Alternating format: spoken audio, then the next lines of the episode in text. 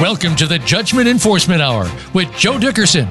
In our program, we reveal the unrealistic expectations of many creditors and the schemes of debtors and fraudsters that are nearly as old as man's time on earth.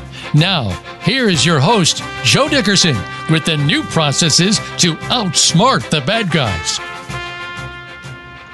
Good evening, Mr. Miss America, and welcome to the Judgment Enforcement Hour.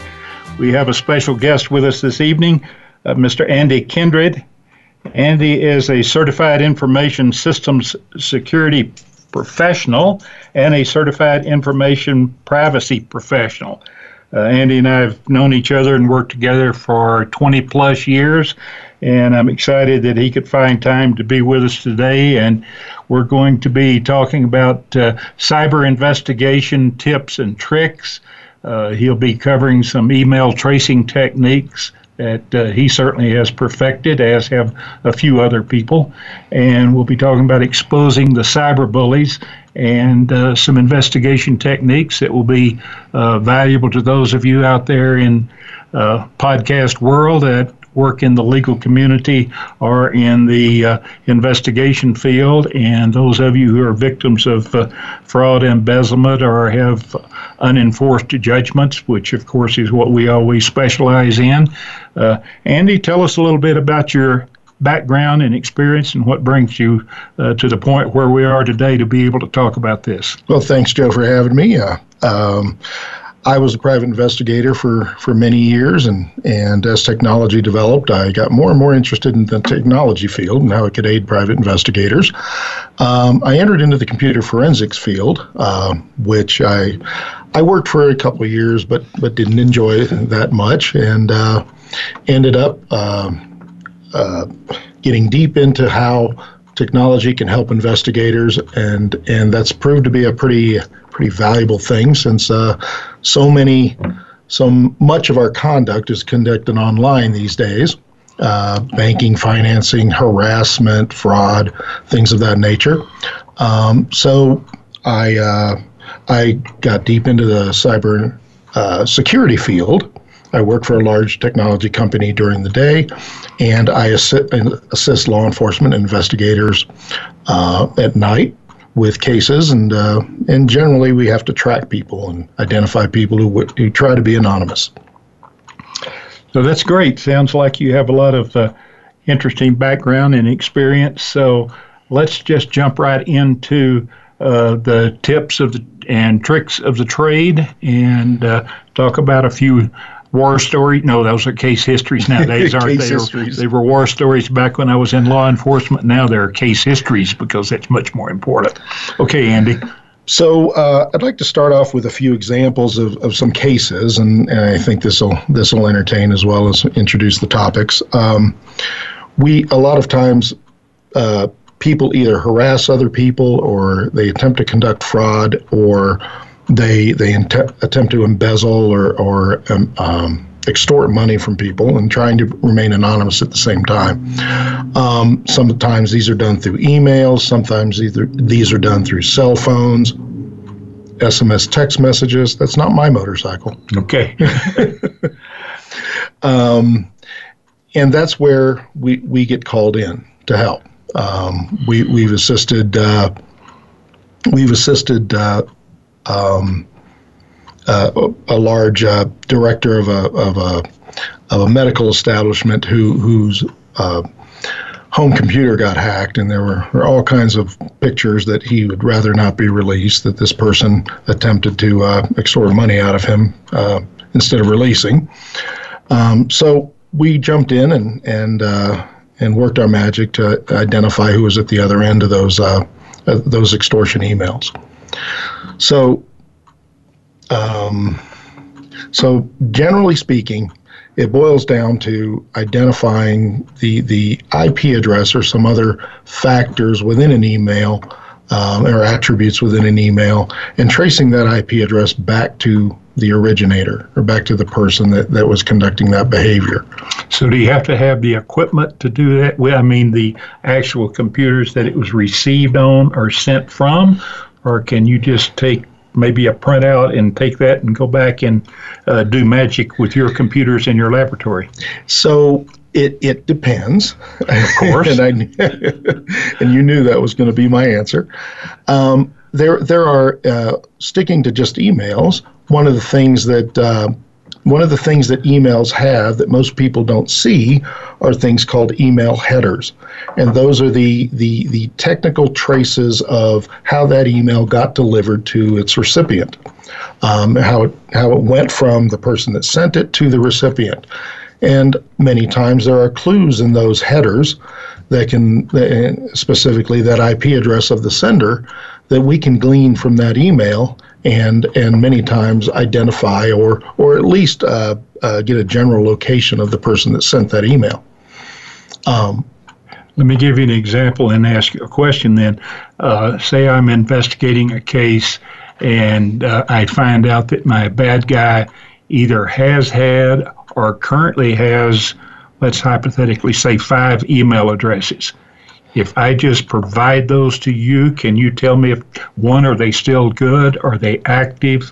And can you gather any kind of information from it by me just giving you those addresses? Many times, yes.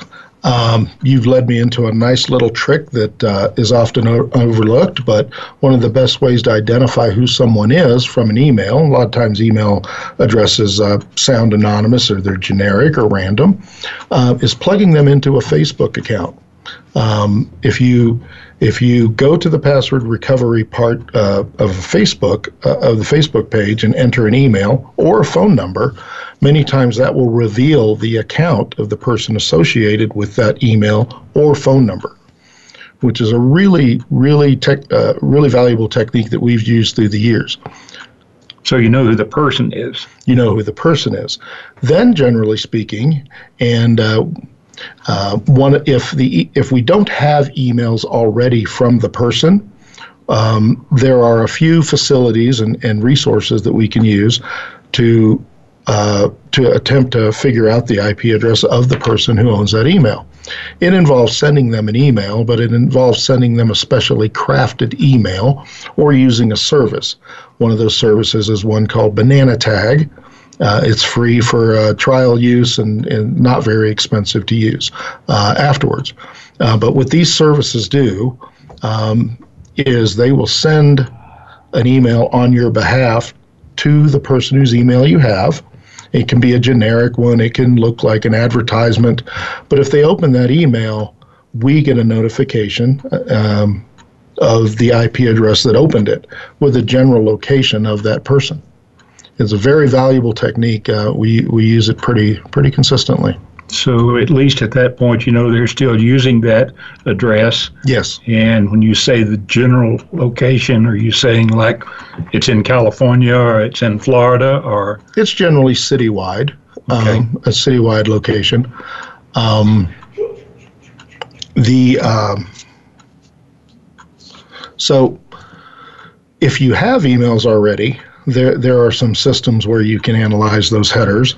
Um, some of these resources, uh, I think you've mentioned you might make available on your website after the podcast. Certainly, be happy to. Yes, many of them are links, and and and I encourage your, your listeners to to experiment with some of these because it's kind of fun.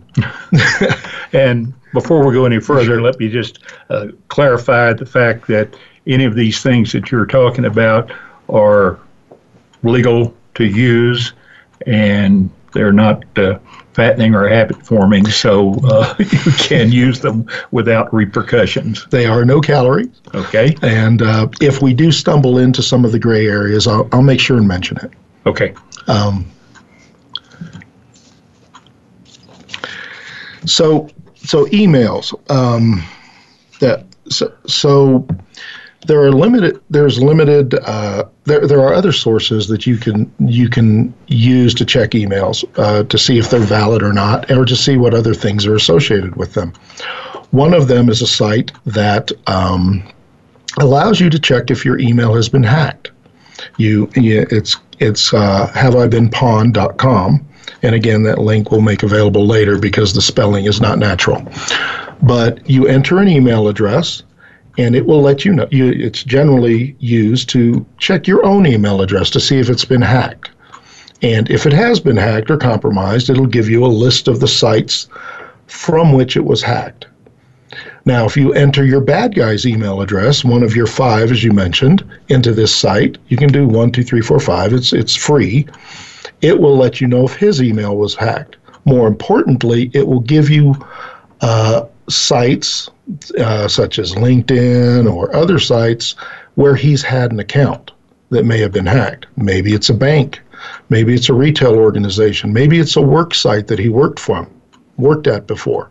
This will give you a lot of additional information potentially about that email.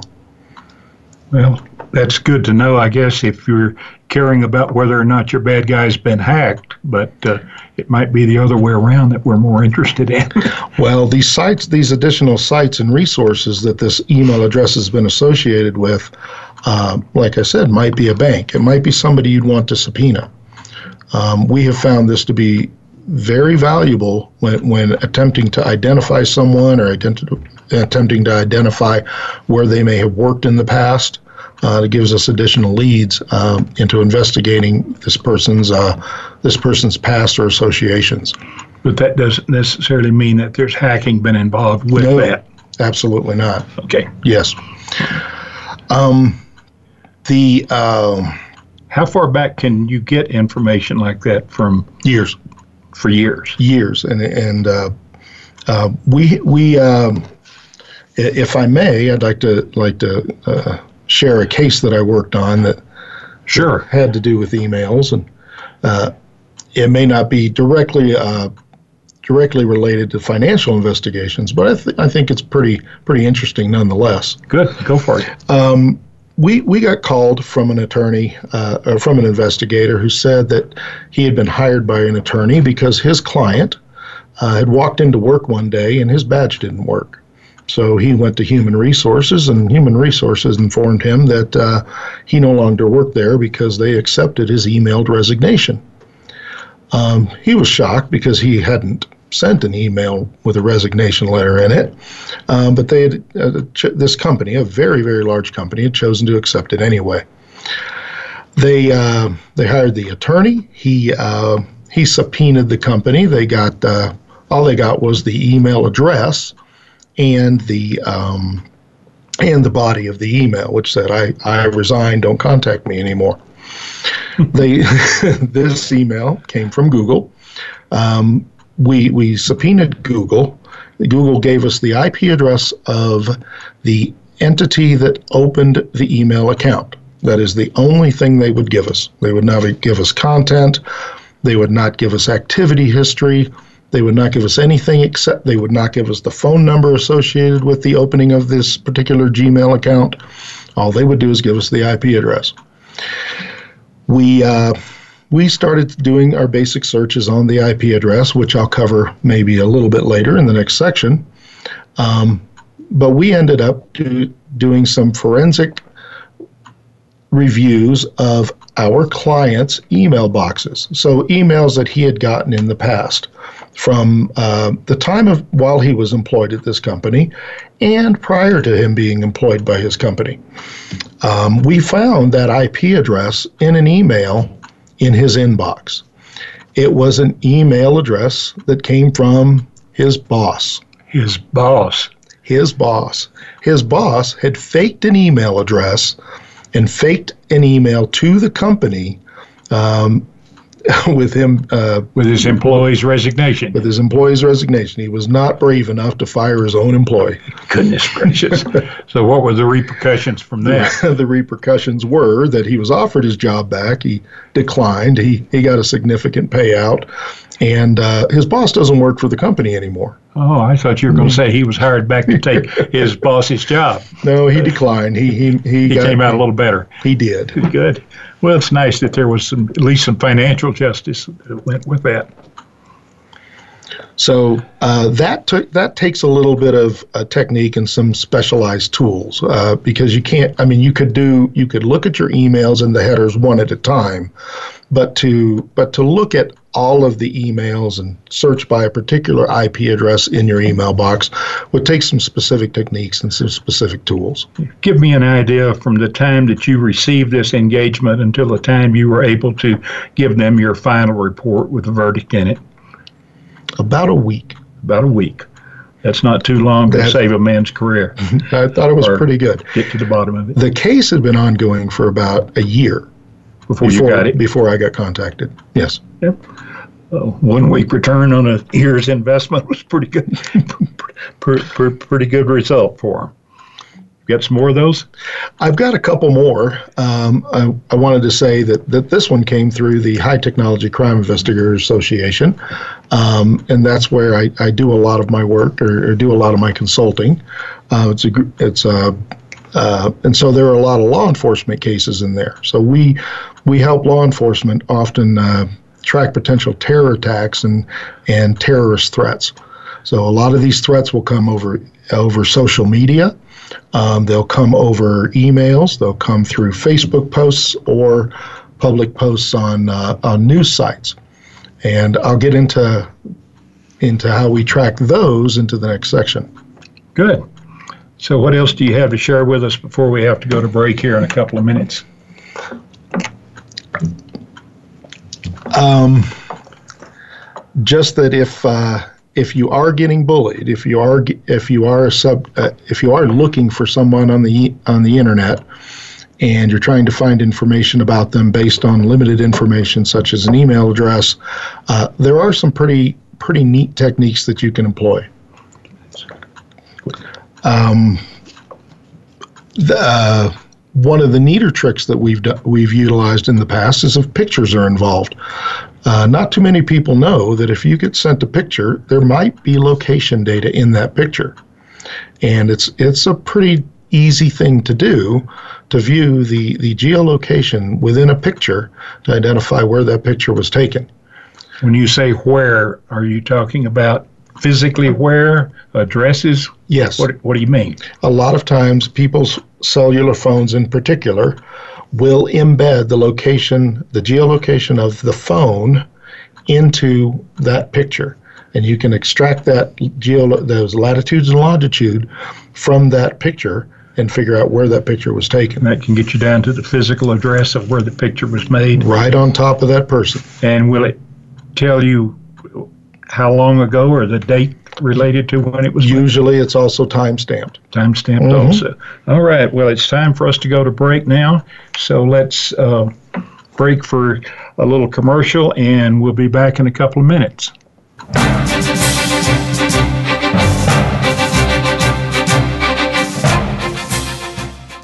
Think you've seen everything there is to see in online television? Let us surprise you. Visit VoiceAmerica.tv today for sports, health, business, and more on demand 24 7.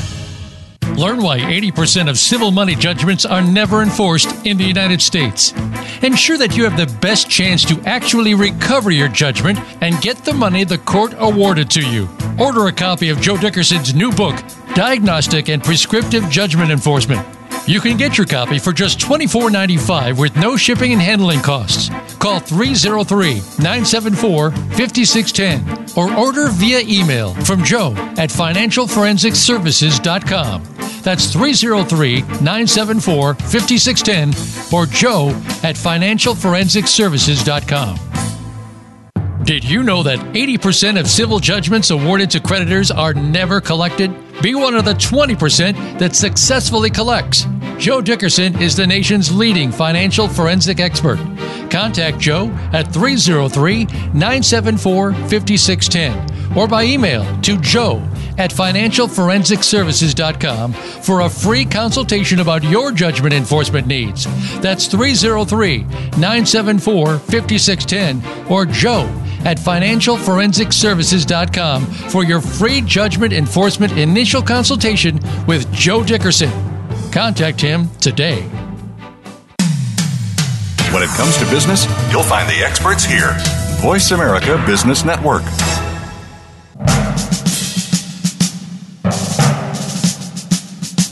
You are tuned in to the Judgment Enforcement Hour. To reach host Joe Dickerson or his guest this week, call into 1 866 472 5790. That's 1 866 472 5790. Now, back to the show. All right, back from break, Andy. We've uh, covered a lot of territory here concerning the email tracing.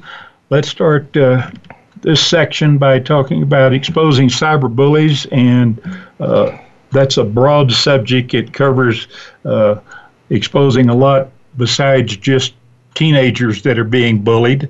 But uh, that, of course, is something the parents are interested in, and we need to address that. And we'll get into the related business aspects of that, if we may. Yes. So, cyberbullying, uh, it's a hot topic. It's something that uh, it, we work quite a bit. Um, but the same techniques that would be used to find a cyberbully, somebody that's uh, sending harassing texts to to someone or a child, or or sending threats to someone, or uh, or maybe a, a witness that uh, you have a phone number from or you're getting information from that you need to identify.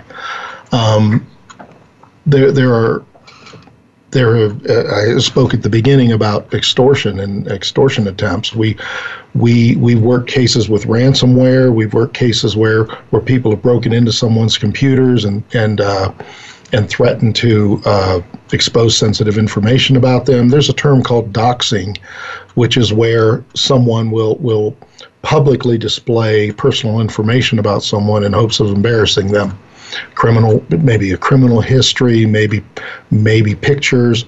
Uh, one of the cases I more than one of the cases I worked had to do with with with women in maybe their college years uh, uh, sharing too much information, uh, personal pictures that they shouldn't have, and you know overly exposed, and and those pictures reoccur on the internet, and and we've had to track who who uh, had possession of those pictures and kept reposting them. Um, so, but but um, again, what, what, what are the consequences for that? Is that a crime or is it uh, just bad judgment? I believe now it's a crime. We we uh, when it comes to those types of pictures, we we generally speaking, it's enough to just expose the person doing it because because so many people on the internet think they're anonymous of and course. they they feel that they have this this uh, uh, Im, immunity because they're they're anonymous. Once exposed, um, once exposed, they they generally uh, are are pretty uh, pretty fragile and benign people. Um, some of the cases we've worked have been hackers, hardcore hackers uh, as far away as the Ukraine, um, and we we've been able to expose them. And once exposed, they they stop their activity. Geography is really not an issue when the type thing you're talking about here, is it? It's not, um, and and uh, I won't get too much into the the the, the nuances of of advanced uh, anonymization techniques, but but but. Uh, it's not always possible. This is this is a really gray area. It's an inexact science, but but a lot of times, what's that saying? We don't always catch the smart ones. Yeah. so a lot of these criminals just aren't too bright. So um, I, as I left off uh, with the email tracing, we, we, we were able to get an IP address. Well, that's usually uh, the core and the crux of what we're trying to gather uh, or what we're trying to acquire when we're trying to trace somebody.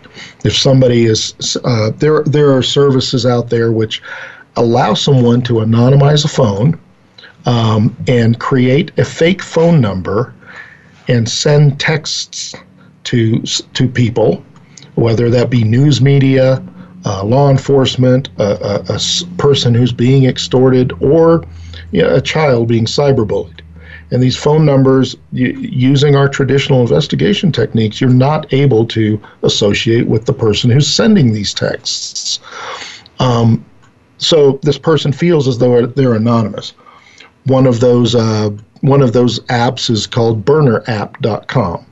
Um, and you can install an application on a phone, get a random phone number, and it's that phone number that shows up in the recipient's text.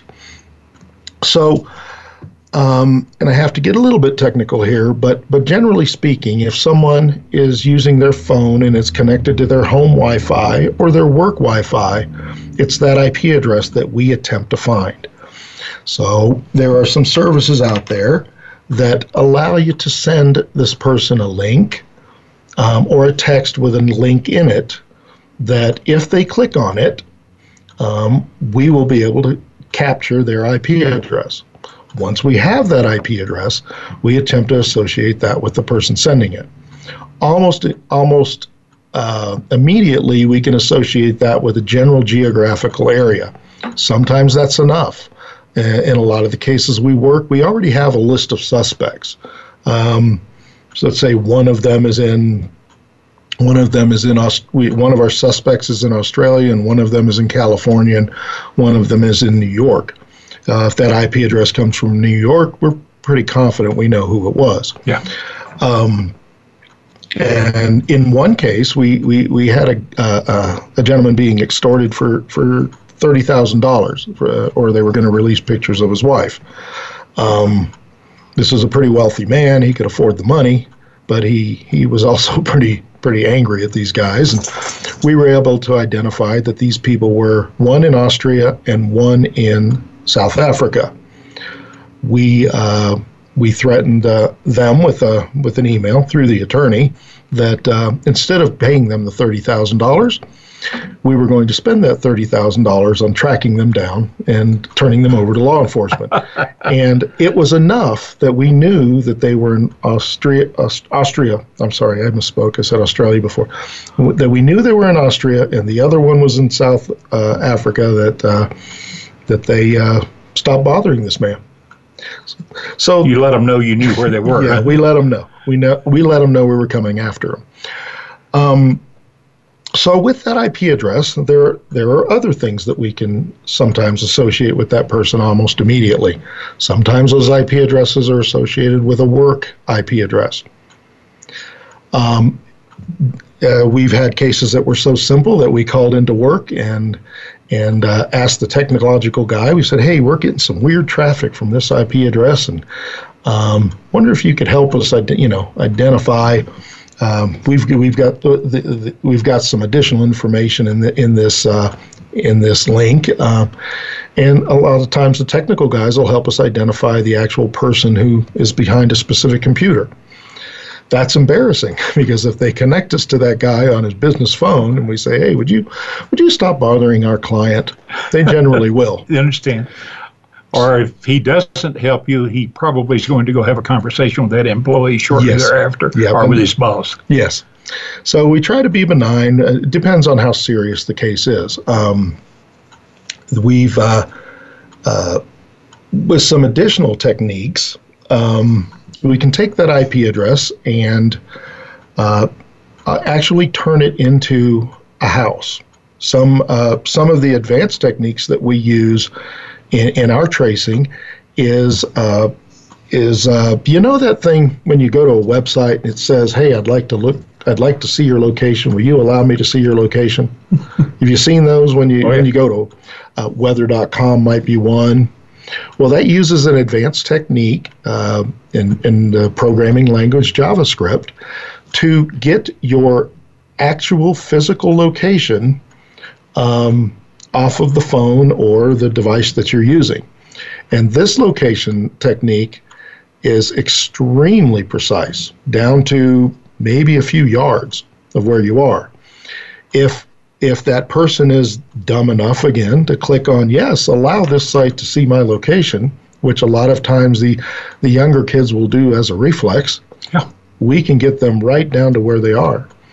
Um, we've showed up at people's doors and said, would you please stop bothering Mr. Johnson?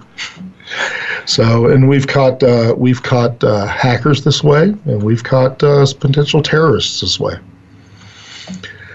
Um, go ahead. It, I was just thinking this kind of takes the place of the old days when they uh, had to go through the phone company with a subpoena to hack a phone or to ping a phone to tell where it was located.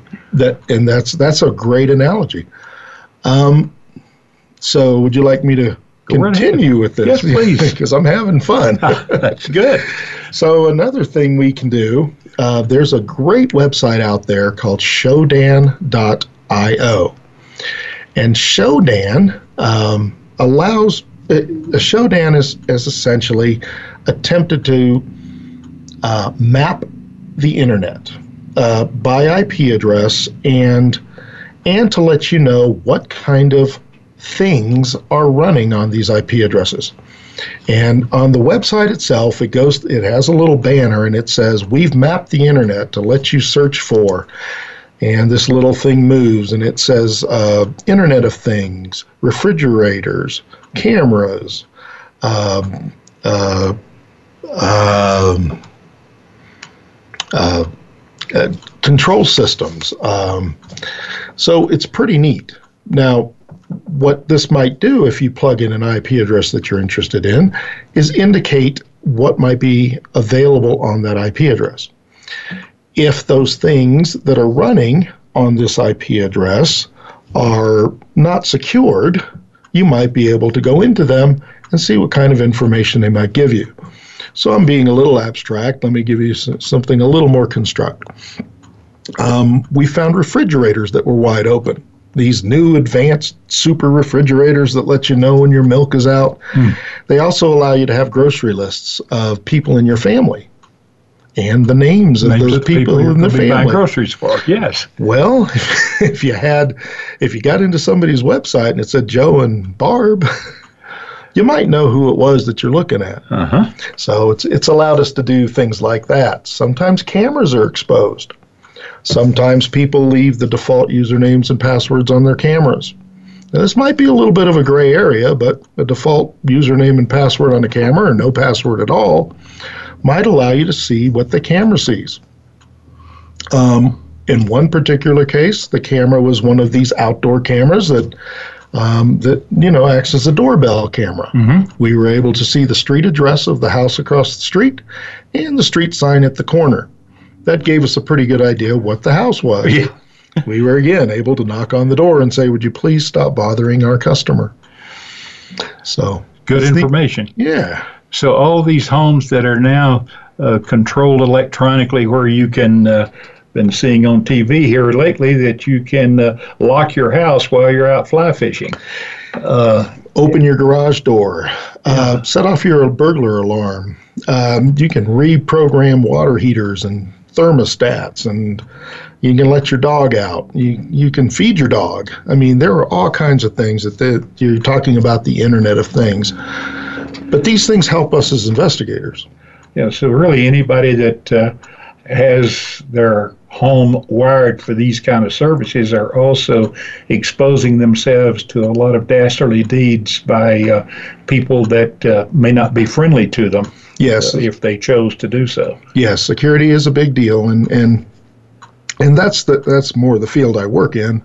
Um, so I tend to gravitate towards security discussions, but uh, um, but the, but they uh, but you absolutely if if you're someone that, that needs to protect yourself and protect your interests, it's those kinds of things that you need to pay attention to.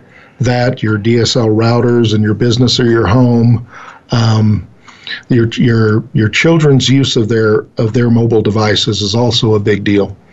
Yeah, we we have some friends that live here in Colorado that also uh, have a home in Texas, and uh, they have a uh, a neighbor here in Colorado that uh, from all appearances, has some serious mental problems, and uh, it causes him to use very poor judgment on frequent occasions. And uh, unbeknownst to our neighbors, uh, their Texas home has been put on the market two or three times to be sold, and they keep getting all these calls. Uh, you know, tell me about your home you have for sale. Well, our home's not for sale. Well, it's listed and uh, I'm thinking they may need to know who listed their home, and uh, we probably can help them with that if need be. We can help them. we probably could. There's good. a pretty good likelihood that we can. Okay. All right. Uh, very good. Well, let's go on with some of these. These are very interesting. So another another case. This is a public case, not work that one that I worked on, but I think it, it very well demonstrates uh, some of the risk. Is that a neighbor had a beef with another neighbor? Um, the neighbor had his uh, Wi-Fi exposed, and it was easily accessible. The bad neighbor connected to the good neighbor's wireless internet downloaded a whole bunch of child pornography and then notified authorities that he thought his neighbor was a child pornographer. The police came in and actually arrested the good neighbor. And he uh, he was uh, the FBI was involved, and, and they eventually exonerated him, and eventually were able to figure out how the bad neighbor did what he did to the good neighbor. That evidence was was on the router of the good neighbor, um, and it takes some pretty advanced techniques to find that and catch that. If the bad neighbor would have been more technically savvy, he probably would have gone away with that. Yeah. Um, a little more time here. Um, in another case, um, a person left his computer unlocked at work. Uh, a bad employee, guy that had a beef with him, uh, went to his computer and sent an email to the president threatening to kill him. Guess what happened then? yeah, they traced it back to the. they did rather quickly, and uh, and luckily that guy had an alibi. He was in a meeting with his boss, so uh, they were able. This was be, they didn't have cameras. Um, they were able to. They were able to, through the use of fingerprints on the keyboard, identify who actually sent the email. But these things are, you know, harassment and, and vandalism and things like that occur on the internet just like they do in real life. Have you had any occasions where this kind of activity has uh, been a part of any Ponzi scheme activity on a large area? I have not. I have not been involved in any of those types of cases yet. But would be an interesting uh, area to apply your skills to, I would think.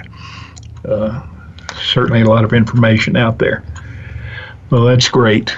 Uh, we've got time for about, uh, no, we don't. We got time to talk about another one after we get back from break, which we're going to just a few minutes from now. Go ahead. You had another matter you were going to share with us? I um, I'm trying to think of a case that might be more pertinent to. Oh, um, we had a runaway child. We had a, a runaway 15 year old, and, and the parents were desperate to find her, but they were pretty sure she run off with her 19 year old boyfriend. And she had. Um, and she was communicating with the mom over email once a day at about 3:30. We were able to use these same techniques uh, to identify the Starbucks in California. This was a Colorado to California case where the daughter went every day. So the parents didn't want to involve law enforcement. The, the, it was, wasn't a bad kid. She just made a bad decision and ran off with this boy. So they were able to fly to California, show up at the Starbucks, uh, where they had a tearful reunion with the daughter, and she said, "I'm sorry, and can I come back home?" Drinks are on mom and dad. Drinks today. are on mom and dad. So Uh, that's it's nice when a story like that can end on the good side. So uh, Yeah, there there are a number of these. Um, I um, I'll get into maybe some of the more advanced uh, tracking techniques later that uh, where we have to circumvent uh, uh, cloaking techniques that that that's uh, more sophisticated attackers will use. Um, things like terrorists or wannabe terrorists or jerks like that. okay. so when you say cloaking techniques, Anonymization techniques using anonymous proxies and things of that nature. okay, so they're designing uh, ways to not show their real location or their real IP addresses, Yep. giving you false information when you're going through your normal process. But you can detect that also, I assume. there are ways that if if they're not if they're not brainchild, they're not Mensa members. Sometimes we can we can catch them too. Okay, very good. Well, let's take a break here and we'll be back to uh, talk about some of these really advanced techniques uh, after this short break.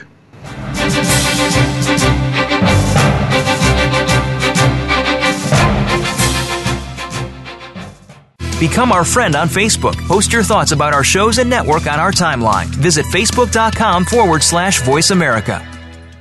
Did you know that 80% of civil judgments awarded to creditors are never collected? Be one of the 20% that successfully collects. Joe Dickerson is the nation's leading financial forensic expert. Contact Joe at 303 974 5610 or by email to joe at financialforensicservices.com for a free consultation about your judgment enforcement needs. That's 303 974 5610 or joe at financialforensicservices.com for your free judgment enforcement initial consultation with Joe Dickerson. Contact him today. Learn why 80% of civil money judgments are never enforced in the United States. Ensure that you have the best chance to actually recover your judgment and get the money the court awarded to you. Order a copy of Joe Dickerson's new book, Diagnostic and Prescriptive Judgment Enforcement. You can get your copy for just $24.95 with no shipping and handling costs. Call 303 974 5610 or order via email from Joe at financialforensicservices.com. That's 303 974 5610 or Joe at financialforensicservices.com. VoiceAmerica Business Network, the bottom line in business.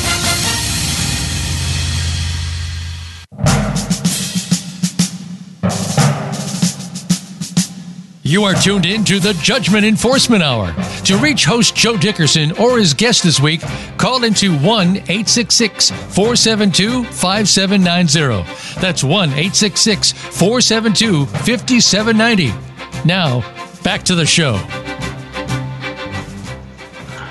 Okay, we're back from break. Andy, let's uh, talk about some of these more advanced techniques and some other things that uh, you've got up your short sleeve here that we haven't even covered. well, I, uh, uh, I, I present at, uh, at, at, some conferences and, and, I, and I present a, a, a package I call Modern PI Voodoo. I presented it at a lot of uh, annual private investigator conferences all over the United States, High Technology Crime Investigators Association conferences, and things of that nature. Maybe one in New Orleans with the voodoo, huh? Yeah, maybe. so, so one thing that uh, we we found is is still successful that's not so technical is that is sending people gift cards. Mm-hmm. So I don't know if you remember back in the day, Joe, when when we used to have to to figure out who a guy was calling, and we we'd send them a a, a prepaid long distance phone card. Remember that? Wasn't that was probably before my time, Andy? Oh, was it? Was it? yes, so, I do remember that. and uh, heard stories about and the and the mom would swear that that that the, the son didn't live there anymore, and the person we were looking for didn't live there, and uh, but it ended up that uh, she'd hand that long distance phone card to to the boy that didn't live there, and then we'd figure out who he was calling and when he was calling it on Mama's phone. Yeah, Mama's phone. We'd figure out we'd figure out who his associates were and and and where he probably worked and things like that. Well, nowadays, you know those gift cards. You ever gotten a gift card? On occasions. Have you ever noticed that on a gift card it'll let you look up what the purchase history was for that gift card? No, I've never looked at that. So they, they have a little uh, they have a little website at the back of every gift card that says log in using this gift card number, and you can see the purchases that were made with this gift card. So I can see what my wife's been buying with the gift card I give her, huh? And you can, if you if you remember that number before you give it to somebody. Uh have to scan it first. you can then later see what they bought and where they bought it, which has been, we found that to be a pretty useful technique to figure out where somebody was or where they go. Okay, particularly if they're, again, going to the same Starbucks over and over, the same store. Starbucks, gas station, lunch, dinner, bars, yep. things like that. Um, I'm not sure if, uh, uh, I'm not sure if, if many of your listeners are aware of this, but there are, I'm careful where I park these days. One of the reasons is that there are location services that track your location and as- associate your location with where you parked based on your tag number. And they create these prof- these marketing companies create these profiles about you.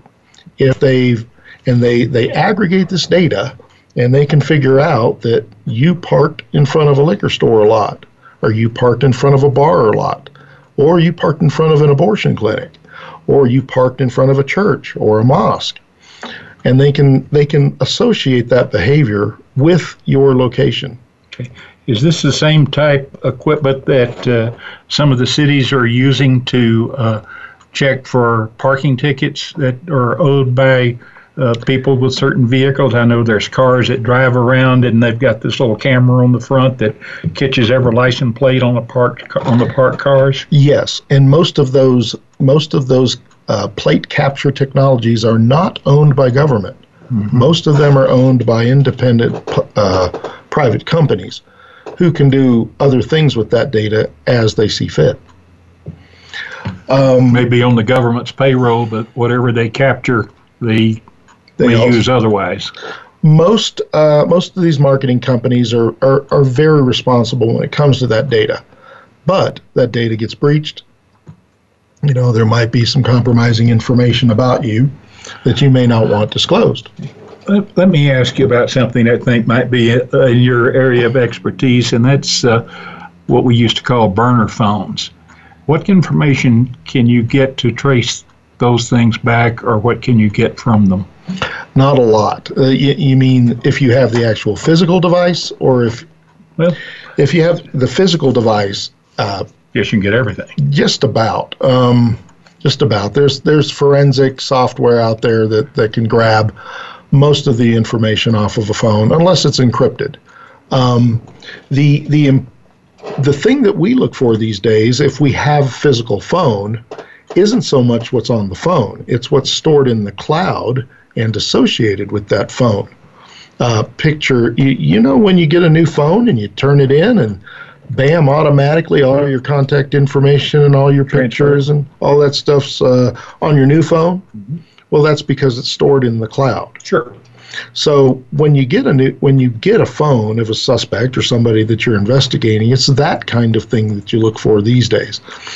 Okay, but if you don't get the phone, can you learn anything from these burner phones by uh, knowing maybe what number was called to your uh, client's phone that a threat was made to from off of a, what turned out to be a burner phone? Yes and no, and and we'll get into the last. Um, the last deep feature about how we track people and and and if we really have to go after somebody and and uh, whether it's somebody using a burner phone or somebody using a computer on the other side of the world and it's a serious issue There are some techniques out there that that will allow us to potentially get remote access to that device okay um, and and again, this this may or may not be legal depending on your particular circumstances. Uh, contact law enforcement or, or uh, somebody who sure. understands cyber law. Um, but there's a uh, there's a a utility out there, one of many, called the BeEF. Uh, it's called BeEF. It stands for Browser Exploitation Framework. Um, your listeners can look at that. We'll have a link to that on the uh, on your website, website. later. Um, and what this essentially does is, if somebody can be tricked into into going to a web page, it will install software on their computer, whether it be a burner phone with a browser, whether it be a PC or a tablet or an iPad or something like that. And depending on the security configurations of the device, will allow us to control certain aspects of that device. Things like what Wi Fi network do they happen to be connected to? Um, it might allow us to control their actual entire screen and view what's on their screen, uh, control their mouse, turn on their camera, actually turn on their uh, microphone on the device. Um, we've assisted law enforcement in identifying people across the pond um, who who have threatened and have actually successfully compromised computer networks. So we've been able to actually take a picture of our person, identify the exact location where they are, and listen to their conversations. And have Pretty somebody sp- local go knock on their door and have law enforcement go lock yes, on their door. Saying, yes. so uh, sometimes these are very dangerous people. Um, of course. Um, and some and it's using that tech so so i i got a little ahead of myself i was going to set this up a little bit better but you you tricked me into into going um, but there are anonymization networks uh, vpn services that allow people to hide that ip address that we were talking about before that was so valuable. There's a thing called the the Tor um, the the Tor Network, T O R. Uh, again, we'll provide a link to that on later, and it allows people using uh, using a special browser um, to bounce their traffic all over the world, encrypted. You know those those things you see on the on some of these uh, TV shows where they're trying to track an IP address and or a, or a phone call and it shows it bouncing all over the world. Oh yeah, that's a reality. That that actually that actually is readily available. It was created by the Navy, and it stood for the Onion Network. And its original purpose was to allow communication in the event that, that vast areas of the internet were, were subject to bombing or, or other denial of service. So, since it was Navy, that's why I see it so much on NCIS. That's probably it. Yeah. okay. Very good. All right. Well, that's uh, that's very interesting. Uh, what else do you have for us along those lines here before we have to close? We've oh, got about another eight minutes. Another eight minutes. Um, here's one of my favorite techniques. Let's say you wanted to identify somebody's Facebook friends, but they didn't want to let you. They made it private. Okay. There's kind of a neat trick that where that you can use to figure out who those friends are. So, so you have a target you want to figure out who else he knows. Uh, let's say that uh, you have his Facebook account, and he won't. He probably won't respond to you. Um, and that's that's all you have is this Facebook account. You create a Facebook account, a brand new one, uh, whether it be an alias of yours. Somehow you have to create a Facebook account with no friends in it whatsoever. You send this. You send your target a friend request, uh, and then you immediately revoke that request. So now you have a Facebook account and you don't have any friends. You're a lonely person. Facebook thinks that, uh, well, since you don't have any friends, and this guy's got a bunch of friends, perhaps you know his friends. And it will send you, do you happen to know the following people list? Which the only thing they have to go on is the one person that you sent a request to. The only person. And so now you know who his friends are. Kind of a neat technique. It is. We've used that. We've used that pretty, uh, pretty consistently. Another thing we find out is that if we're investigating a business, um, after that business gets into some financial trouble or some legal trouble, um, they uh, they might hide their they might they might change their web address. They might change their web address to not disclose information that you might have wanted to know about them prior to them changing it. Uh-huh. So there's a there's a website called archive.org, which allows you to go into their the history of the website and and view previous versions of that website. Um, a great example that I use in my training is my former tenure at the PPIAC. You can't find that on the internet. That's the Professional Private right. Investigators Association of Colorado, yes. is it not? I was the secretary, I was the VP of membership, and I eventually became the president. Um, but I didn't hold any of those positions other than director. I was just chairman of the board one time back in the old days. But if you look at the archived versions of that website, you can see where I'm listed chronologically as a member of that. You can see where people are listed on the board of a company. You can see historic sites for the company that my ex wife and I own, Temple Security and Investigation, if you go to archive.org. Okay. And you can see previous trainings that I offered. Wonderful. Well, Andy, this has been fabulous information. I appreciate your time, your courtesy to come share with our listeners, and uh, it's been uh, been most informative. Um, I want to tell you how much we appreciate your taking your personal time to, to share with our folks. You're going to give me a gift card? Is that it? Oh, absolutely. and uh, coming up next week, uh, next Wednesday, our uh, special guest will again be Mr. Al Hochheiser Esquire. And Al and I are going to be talking about judgment enforcement strategies that work. And will they work for you? So until uh, next week at 5 o'clock Mountain Time, just remember it's not what you win, it's what you recover that matters. Good evening.